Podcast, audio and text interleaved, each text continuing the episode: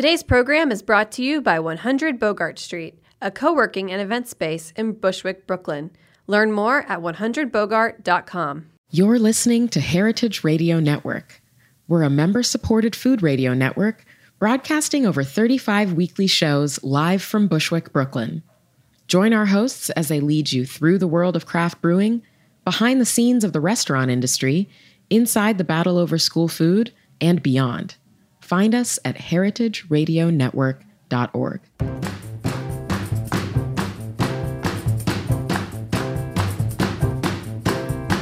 Oh, I like the way you do. Whoa, the way you took it so slow. Hey, hey, you're listening to Eat Your Words on Heritage Radio Network. I'm your host, as usual, Cathy Erway. And it's a beautiful fall day. It's the best season, I think, for cooking because it's cold enough again. You can turn on the oven, and there's holidays sort of around the corner. It's uh, it's crisp, it's brisk, it's lovely. So I'm so excited to be talking with a guest today, and uh, I just wanted to share a little sort of funny story about that. Um, a few nights ago, um, someone asked me who I was going to have on my show as the next guest, and um, you know, I, I think that I often forget that I like live in this bubble of food media, and um, not everyone does. So, um, and we seem to be like this divided nation in many ways, uh, as you know. But uh, my news feed is just filled with food news and essays on like culture about food and representation, and uh, it just might not look like everybody else's. So, when I said, um, Nik Sharma. And the person was like, Oh, who's that? I was like, What? How do you not know who Nik Sharma is? It's like, you know, he's been like named one of the best food bloggers by everyone. And his latest, his new book is called Season. And it's on like the best fall cookbook preview lists on numerous websites and so forth. And like, oh, okay, great. So what does he do? What's what's the deal? so I was like, all right, fine. I guess not everybody lives in my bubble. But um, you know, who knows? Maybe there's other food bubbles out there where they just see feeds filled with uh, I don't know Gordon Ramsay or somebody else it's top of their mind. But I definitely think that you know Nik Sharma is a very very exciting guest. He, if you're not familiar with him, he is the author of A Brown Table, that's his blog, as well as the weekly column in the San Francisco Chronicle called A Brown Kitchen. And his uh, first book, called Season, is just out right now from Chronicle Books.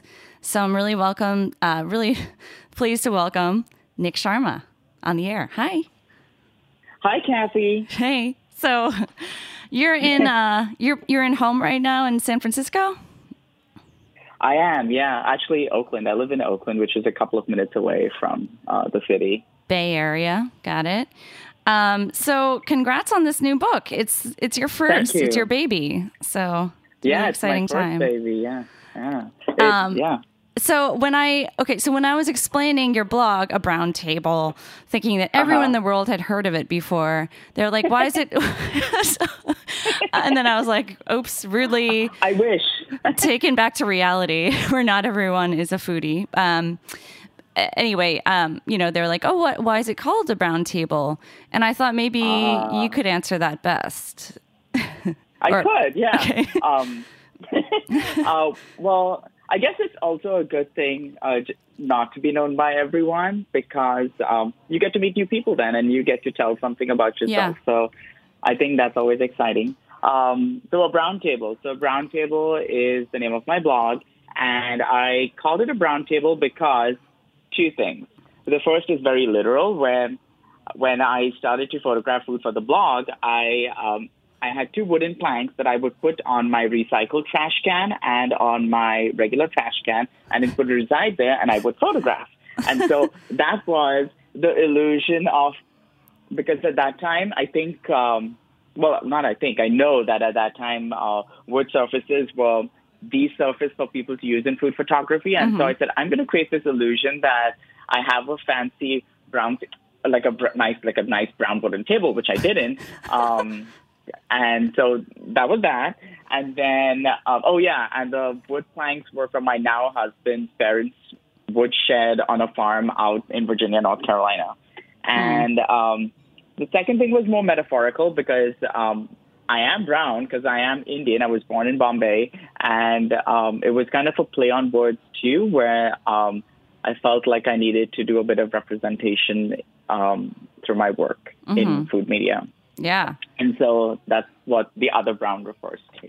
Wow, that is so funny that you had um, not a fancy table, but you, did the trash cans get into the shot sometimes when you were trying to shoot? Or Well, yeah, they did get cropped out. that's amazing. This is like some genius photography. I should note that Nik is also the photographer as well as the author of Season, and he shoots all the wonderful photos on his blog too. So, uh, quite a feat. And also, speaking of, you know, brown skin representation, your hands factor into a lot of photos. And I love that. Oh, thank you. Yeah. that's kind of become like my trademark. Yeah. my hands, which is kind of funny. Maybe I should get them insured. I don't know. Um, I feel like so, I've, I've heard like cele- I'm not a celebrity, but I feel like celebrities do that, and it's kind of funny. So I always joke at home. Maybe I should just get my hands insured because people always seem to recognize the hands versus the face, which is kind of funny. They're, they're lovely hands. Thank you. but the, the um, yeah, go ahead. Oh yeah, I was gonna say the photography is um, is um, is really really impressive. And um, how do you get your hands in the photo though, and get it like in focus? And I I can sometimes manage to get one hand in the photo with the other hand trying desperately to focus, Yeah. holding on to the camera.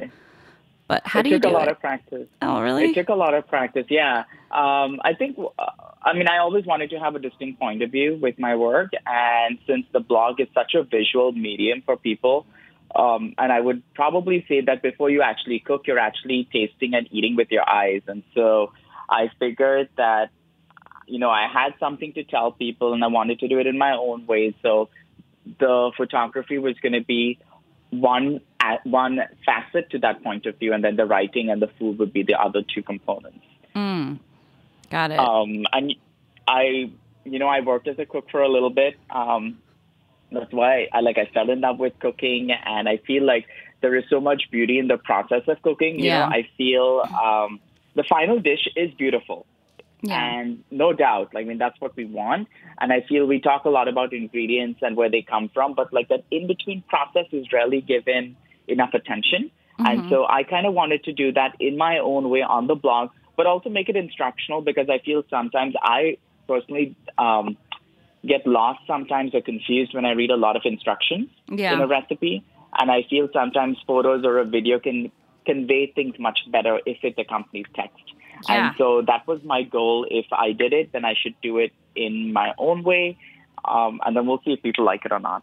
And and you do that really well in your blog. So I was really excited to get my hands on this book to see how that translates to a, a paper medium, where you know paper is precious real estate and so forth. So uh, How did it? it's good. I'm looking at the ground lamb and potato chops with sambal Yeah. oelek, and you Yeah. have this you know step by step Yeah. vignettes of the photos. So Yeah. that really helps. Yeah. Yeah, I, I mean, it's not a complicated recipe by any means, but I think it just makes it so easy if you know and you can Yeah. see at the same time. Uh, obviously, we can't include a video inside a book at this stage of technology and life, but I think um, the photos kind of make it easier for people to know what's going on. Yeah. And I mean, I, I think it also helps that, you know, here in this book, um, you don't have too many like crazy complicated things going on. I love that, you know, your style is, it looks extremely po- professional as like the final finished dish. Oh, wow. And Oh, I'm sure a lot of it is very, you know, very complicated. But um, I guess you know when you break it down, it's it's. I love that it's you know just a lifetime of experimentation, really, of of your own with flavors. Yeah, yeah. I mean, I feel like one of the things when I started to cook, um, I'm, to be honest, a lazy cook, and I need to do things quickly and fast, and so I have a couple of like set ideas on how I should approach cooking. And one of them is to make it easy for me, but also for people who want to cook my food. Um, you can't always compromise on time. That's one Yeah. thing. I feel like time is not, I mean, I think, and it's a good thing to have patience when cooking because it actually, I found personally, like when I was patient in cooking and waiting for things to happen, it kind of translated to the rest of my life where I was much more patient with people, interacting with them, my animals, my zoo at home. Um, but I, I, with the book, I kind of wanted to, sh- you know, I feel like home cooks, um, as home cooks, we have less time, and I wanted things to be easy, but I also want home cooks to be able to kind of just have fun in the Yeah. kitchen without being intimidated. And we have this whole now, especially with globalization, this whole palette of flavors. We live in a mm-hmm. country where we have a really large and diverse immigrant population from various parts of the world, and I feel it was really I think it we should celebrate that and the way and one way to do it is to go ahead and you know drop all these chains of tradition and all these rules and go ahead and do what you want. And so I try to do that with the book and approach it from just like ha- you're having fun in the kitchen, you're doing what you want, but you're also experimenting and learning at the same time and you're celebrating your failures and your successes. Right. And you're making it up as you go along and that in a very mm-hmm. genuine way. But also, in your you. case, in a very delicious looking way, much more than the average person. So, Oh, thank you. um, no, and I, I love that um, you write in the introduction that when you came to America with two large pieces of lug- luggage um, Yeah. from Bombay, uh, Yeah. you for school, but we can get to that a little later. Um, your mom Okay. decided to to pack a slow cooker in your luggage so that you can, you know, it's a necessity, right? Because you have to like make food for yourself when you're when you've left the nest, if you will. Um, but you said I had no intention of only cooking Indian food once I got to America. I was ready to explore. So, um, Um, yeah, I mean, so in India, we in India, pressure cooking is a huge thing because for one, um, it helps with the different altitudes that are around the country. The second is that like you know beans are a large component of Indian cooking, and so are lentils, and so that really helps the process of cooking fast. Um, and then the, the third thing is with meat. Typically, meat is not so tenderized in India, so it really helps when you pressure cook meat because it gets it cooks fast again. Yeah. Plus, the meat's also really tender to the bone. Um, and so, for the style of Indian cooking, since Indian cooking really doesn't require you to cook meat, red meat rare, pressure cooking actually works Yeah. because you don't have to think about that process. Um, and poultry, obviously, no one eats rare, so it works out really well when your chicken is, you know, like Right. falling apart. Um, and so my mom, uh, when I moved to, when I was moving to Cincinnati for grad school, my mom said, you know, we've read, I got my admission packet, and one of the things that came with it was this document from the Indian Students Association, and pretty much every school has a students association by run by students from different countries that are in. And so one of the things on the list was the pressure cooker, and my parents felt compelled that I needed to take one. Granted, I had rarely used one in India, uh huh. And so for some reason they thought I was magically going to become an expert when I uh, moved to America. And so I also had back then I had a fear of pressure cookers because my mom had taken out the ceiling a few times when the lid, you know, it has a whistle, and if the holes in the whistle get clogged, yeah, It's scary. yeah. and so she is unfazed by that, Mm-hmm. but and said, you know what, you'll be fine. Just go ahead and like live and whatever. Um, and so I brought it, and then in the first week, I gave it away to a friend of mine who actually pressure cooked, and I said, "This is yours. Take it. I am never going to use it." That's so funny. Oh boy, so you've come a long way. Um, I want to talk a little bit more about your your story in in getting into food. Um, but we're going to cut to a quick little commercial and break, and we'll be right back with more.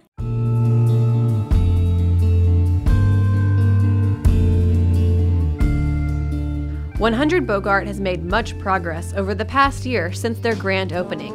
They are a growing community of professional freelancers, entrepreneurs, and startups.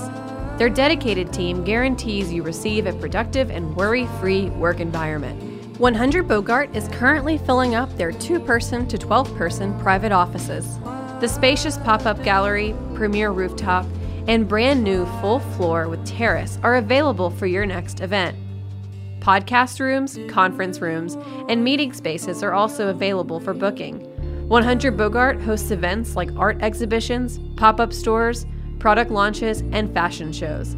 Heritage Radio Network is a proud member of the 100 Bogart community and often holds events in the building. Visit 100bogart.com to schedule a tour and learn more.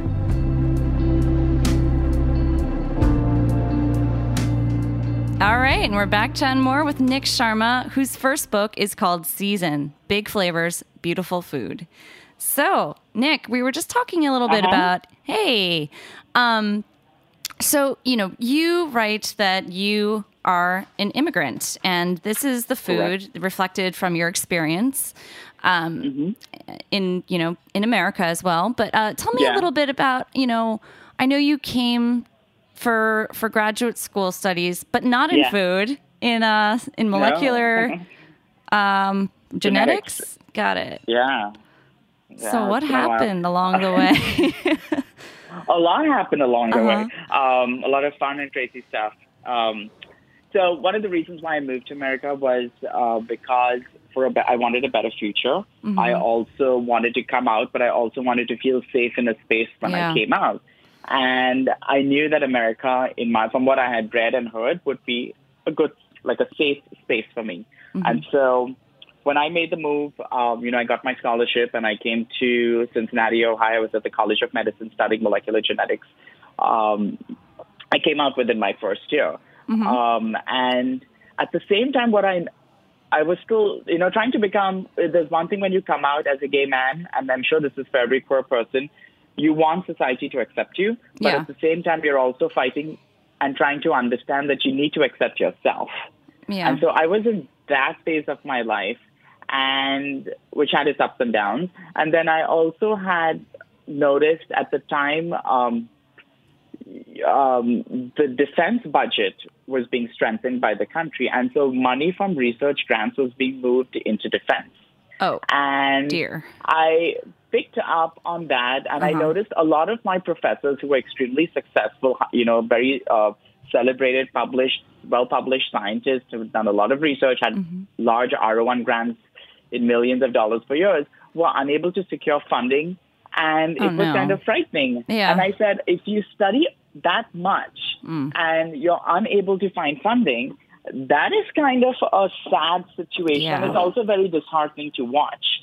Um, and so I said, maybe, I, you know, I'm also going through this personal like situation right now in my life, and I'm watching this happen. Maybe I need to take a break and not pursue a PhD at this point. I had passed my qualifying exam for my PhD, and I think I had two years left, one or two years left. Um, and so I said, let's take a break. And there's nothing wrong with taking a break when you're studying. Uh, because you, especially for me, I just needed time. So I decided I'll walk away with a master's from the program. What and what if I work in science in a different atmosphere? So I went moved to DC, got a job at Georgetown Hospital, uh, where I worked um, at the Department of Medicine doing research.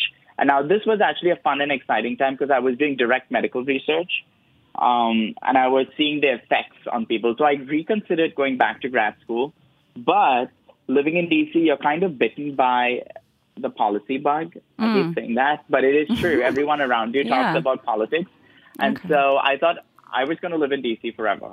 I loved it. And um, I said, why not? Let's go back and see if you can apply what you've studied into a policy setting. And so I went to the public policy school at Georgetown. So I would work full time and then go to school in the evenings. And um, I got an MPP in public policy and specialized in health. Okay. Um, while that was happening, I realized my life was so focused around academia all the time Yeah. and I'm a bookworm. I'm a nerd, and I love I love the econometrics. I love science. It was fun, uh, but I needed something different to not where this was not a part of my life. And so I had been cooking for a while. When I came to Ohio, I would go out to restaurants, you know, experiment, experience what the country had to offer me, the different cultures. And then I moved to DC. It was a bigger city, so you had a lot more influences Yeah. available. You had beautiful Ethiopian food. Um, and so these were the things I said, wow, you know, I, I've also been cooking in a very different way for so long, trying to bring what I grew up with and what I'm experiencing here together. And I'd heard about blogs at that Yeah. time. So I said, well, what if I someone told me, why don't you do like a food blog? That's all the rage right now. And I said, I don't know what I'm going to tell people. and they said, just put whatever you want to. It, it should be like a diary. And so I did that. I started it out as a diary with recipes occasionally and then photos. Um, and I had no experience doing either. Uh, but that kind of grew into its own thing, and that's how a brown table was formed. And that was my first introduction into the world of food media. Wow. And that was what year? How long ago? Uh, let's see. I, I want to say 2008, maybe. I don't remember. To be honest, it. it's been so long. yeah, because this has been your your life now, so it quite a quite a few Yeah. zigs and zags there, and that's fascinating. That um, Yeah. you didn't have experience in photography or you know cooking too Food, much. yeah, yeah, yeah. Professionally, I had no experience cooking. Wow. But I mean, I, I love, you know, did you know of any food blogs at the time? I'm curious that you wanted to like emulate, that you were like, yeah, Yeah. that's that's the one. I, I mean, I remember uh, back then, like we had these long incubation period for all our experiments, and one of the things I would do, I would just go and sit on my computer and sc- scroll through websites like Saveur, uh, Food and Wine, because they just had photos and they would draw you in. And then the other places I would look for blogs. One was uh, 101 Cookbooks by Heidi Yeah. Swanson. Um, and then there was another blog, and I don't think she blogs anymore, but it was a Norwegian food blog, which is beautiful, like I want to say atmospheric. That sounds so bougie, but um, it was just very like it took your breath away. Like it was like food with the environment and you know like the morning sunshine. It was just very beautiful. Is that by Nevada Um, Berg? I'm going to look that up. Okay. Anyway, go on. Yeah, and so like these were some of the blogs that I would just like spend hours reading, and I would get very upset when I would e- reach the end of the page. Like, I need more content. I need more content scroll through. yeah. because you you get lost in someone else's world, and then that excite makes you excited to go home and cook. Um, and so it was also a fun way just to kind of. I said, oh, you know, I'm really enjoying this, and I when I was blogging, I had no idea about anything. Like I still, I feel I don't know anything about HTML and coding. So, um, but it's I'm sure you could just- figure that out with your degrees. Oh, I wish. I don't know. different, different skill set. True, but, but uh, I mean, it was. I think those were like really like powerful things Yeah. for me uh, that kind of just made me think differently. Yeah. What about any examples of sort of people speaking about their immigrant cuisines, experiences? Was there anything that sort of hit the nail for you in terms of the tone or style or, um, you know, the expression of the, the food and its mixed sort of uh, influences? To be honest, at that time, no. Yeah. I didn't see a lot, and I actually honestly don't remember seeing anybody talking about like being an immigrant, um, or I mean, if they shared food, like if it was Indian food, um, like in my case, it was always what I read was this is how it's done in India, and Right. that was kind of it. That's it. Uh, but I never saw anything that kind of merged what was going on in both. If you were somewhere in between, because I felt I was out of place. Also, that was the other thing in food in the food blogging world. For one, there were people that were born and brought up here that were talking about their experiences, and then the second experience or the stories were people who were born in India and were then sharing those stories or the countries that they came from. Right. But no one was talking about what was going on in the intermediary stage, like someone like me who Yeah. was experiencing life as it is, as it's flowing in front of him or her. And um, and maybe there were, I just didn't read any Yeah. Um, to best of my knowledge. And so I felt that I kind of wanted to talk about that. I felt people were already doing a really great job of. I couldn't talk about what it was to grow up in America, that was for sure. and then I also came from a family background that wasn't very traditional in terms of an Indian sense.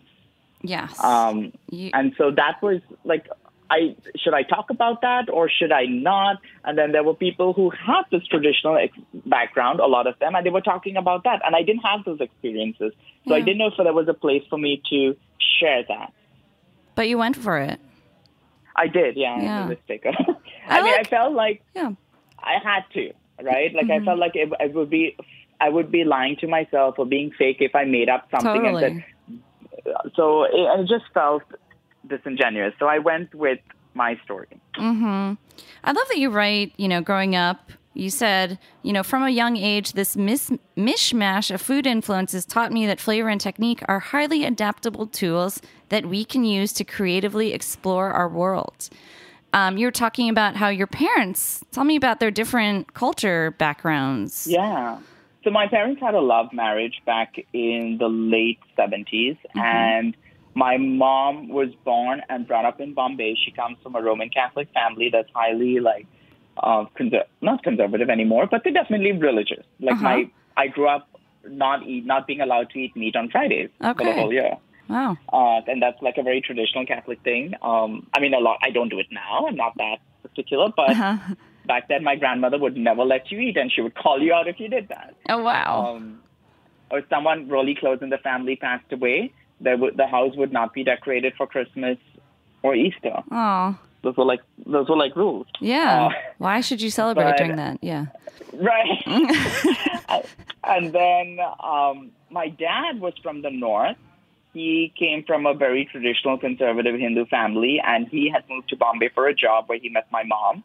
And so he came from a small town. And the food, obviously, that he grew up with was vegetarian. Um, I mean, it was so conservative that I was. My dad has told me that when my grandmother lost my grandfather, whom I never met, um, she had she gave up volunteer, and it's a cultural thing in the Hindus Whoa. where you give up eating onions and garlic because it's considered to create feelings of arousal, like an aphrodisiac. Right. So widows are not allowed to do that. So then they uh, they use um, asafoetida to get the same taste and flavor in their cooking. And so they, they was so different. On the other hand, my mom's also her family was very um, the food that they cooked was heavily like it's heavy with meat. It's very coastal. Yeah. Uh, so like coconut is a large part of the diet, so it's seafood. And they also have this huge Western component because Goa was a former Portuguese colony, so that kind of falls into it. And then um, they had a lot of family that also lived in um, the African colonies mm-hmm. during the time of British rule. And then those family members moved to England. And so that was again, so you had also this British influence in the type of food that they cooked. Wow. That is a mishmash. Um, yeah, and so when they got married, and I never paid attention to it, I thought it was normal. Mm-hmm. But you would have like, so the weekend meals were always the big meals where my mother actually cooked, and she doesn't like to cook. Uh, throwing under the bus, but she doesn't like to cook. And so the weekend, like she cooks really well when she does, and so the weekend meals were like a good like thing, and you would get like Goan food, you would get maybe like uh, some Indian, uh, some like Hindu food in there, and it was just like a really interesting, strange combination that I never thought was strange. Ah. Now thinking back, I realized it kind of prepped me to understand how, and they didn't do it intentionally, obviously, but it's what they knew, and so they brought those elements to the table, and um, in a way, kind of sensitized my thinking, and I never thought twice that hey, this can go here, this can go there. If you use cardamom in a dessert, it could go in something savory. Um, And so those kind of influences just entered into my lifestyle as a child. And when I moved to America, it was very natural, I feel, for me to not think about any, I didn't have any barriers set up Yeah. for me, basically, That's or so like cool. preconceived notions. And so that really helped. Yeah. Right. There's no sort of strict, uh, I guess, formula for things when Yeah. you're right. And also when the results are, are just what is your comfort food from blending influences. Hey, where do you go from there? Um, Yeah. I love how that's reflected. Do you think that you take over, take after your parents a little bit, even though you like to cook apparently more than your mom? And- um, so my dad is a professional photographer. He's Yeah. retired now, so uh, I'm sure like somehow that's. And I learned that my great grandfather also kind of toyed with cameras Mm-hmm. ba- back on his side of the family. So maybe it's in the blood. I don't know. yeah, Um, but probably. I feel, yeah, I feel like maybe I'm a bit of their adventure adventurousness in. Or keeping the rules so relaxed when it comes to food at home, Mhm. kind of Yeah. translated into my cooking I think or that's a my style of cooking. That's a really good takeaway. Um, And and I think that you know we didn't talk too much about some of the specific recipes, but I'm looking at a beautiful one right now that I think is perfect for fall. Um, and you describe it. Uh, I'll quote. It says, "While a bowl of warm beef stew with falling apart tender meat is comforting, there's no reason why it can't have an exciting taste. Here is the be- here the beef beef bathes in an aromatic bra- bath flavored with cinnamon, garlic, and the fruity acidity of verjus, pomegranate molasses, and dry white wine. This is my ode to California wine country. It's a beef stew with verjus and pomegranate molasses. That sounds so good. Oh, I, lo- I love I, I I I love acidity so much, and especially when it's fruity. And this was like my perfect ode, especially in cold weather. I feel like a beef stew is so good. Uh-huh. Um, I felt like in California we have so many good fresh ingredients were actually spoiled. Yes. Um, and I felt this was kind of like a play where pomegranates are a large component of Indian cooking too. We Yeah. also dried the seeds and we use that as a seasoning. Um, and I've used that in the book too. But the pomegranate molasses just adds this fruity acidity. And the verjus is just such a beautiful ingredient used in Mediterranean cooking that doesn't get a lot of attention normally in books. And so I, I really wanted to celebrate kind of like both the countries. And that's what I've tried to do in the entire book celebrate both my homes, India and America, because these are the places that shaped and influenced the way I cook. That sounds really great. And wine country is nearby you, right? You take Yes, trips it up is. there. I'm so jealous. I do, yeah. Not only It's not too far. spoiled when it comes to food, but also wine. So, and that's a good true. tip about verjus. I'll have to try that. Um, well, I, I just love that, you know, as you said earlier, it's about, you know, not being afraid to explore. And, um, you know, hey, we live in a global food system. Yeah. So um, you write that, you know, it's not uncommon to see vanilla and cardamom in desserts these days, side by side, or one or the other. So, it, would you say that um, if there is a sort of takeaway or lesson you wanted to share from this cookbook, what what th- what would that be, Nik? I think I think do not be afraid and I think that's what intimidated me when I first started to cook a little bit by myself. It's okay to fail. And I think one of the things we really do we've all been taught to celebrate success and everything has to work every time. It's okay if things don't work when you're experimenting. Like maybe I you learn that hey, these two ingredients do not really go well together in this format. Maybe I should switch it around, do something different the next time. It's okay Yeah. to learn from your mistakes because honestly, I feel it's the mistakes in my life, especially in cooking, that taught me what is how to do a thing better. right. What to what's And- good? Yeah. Mm-hmm. Yeah, and I feel like those are the things you remember. You, if you do something right all the time, you'll never remember why it, why it worked. That's But true. if you if it fails, you'll actually remember why it will work the next time. Yeah.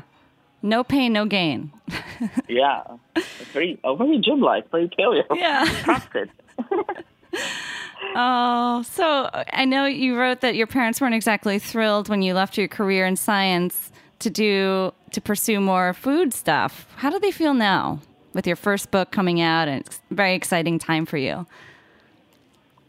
I think um, they they kind of like jumped on the bandwagon eventually, Uh-huh. and they've been re- really excited and proud. Like my mom, so the book um, is isn't available for pre-order right now in India, and so my mom like messages me every week. Did you know it's not yet up? Did you know it's not yet up?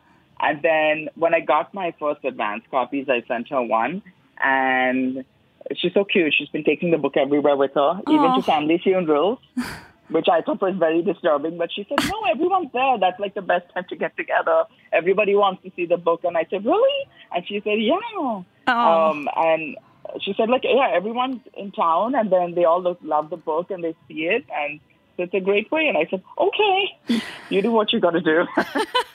That's wonderful. I just love the idea of so many people crowded around one book too and just like flipping through the pages. I love that. yeah. And then she told me that my dad made her wrap the book in bubble wrap because he's scared that she's Oh. taking it everywhere.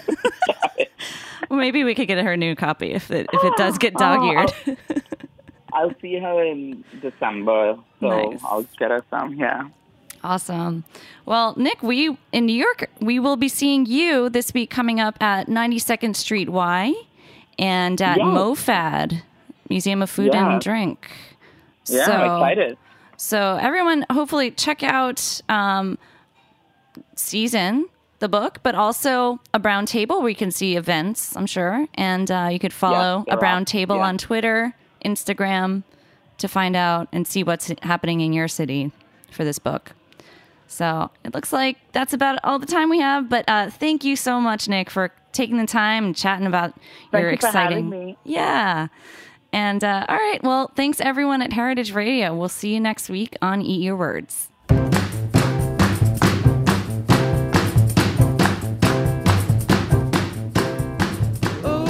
Thanks for listening to Heritage Radio Network, food radio supported by you.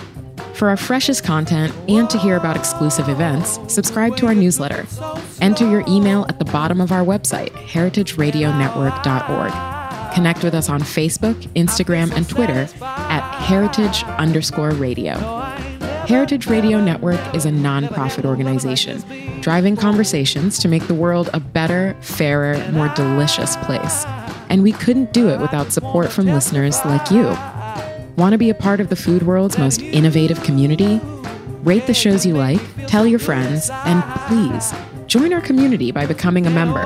Just click on the beating heart at the top right of our homepage. Thanks for listening.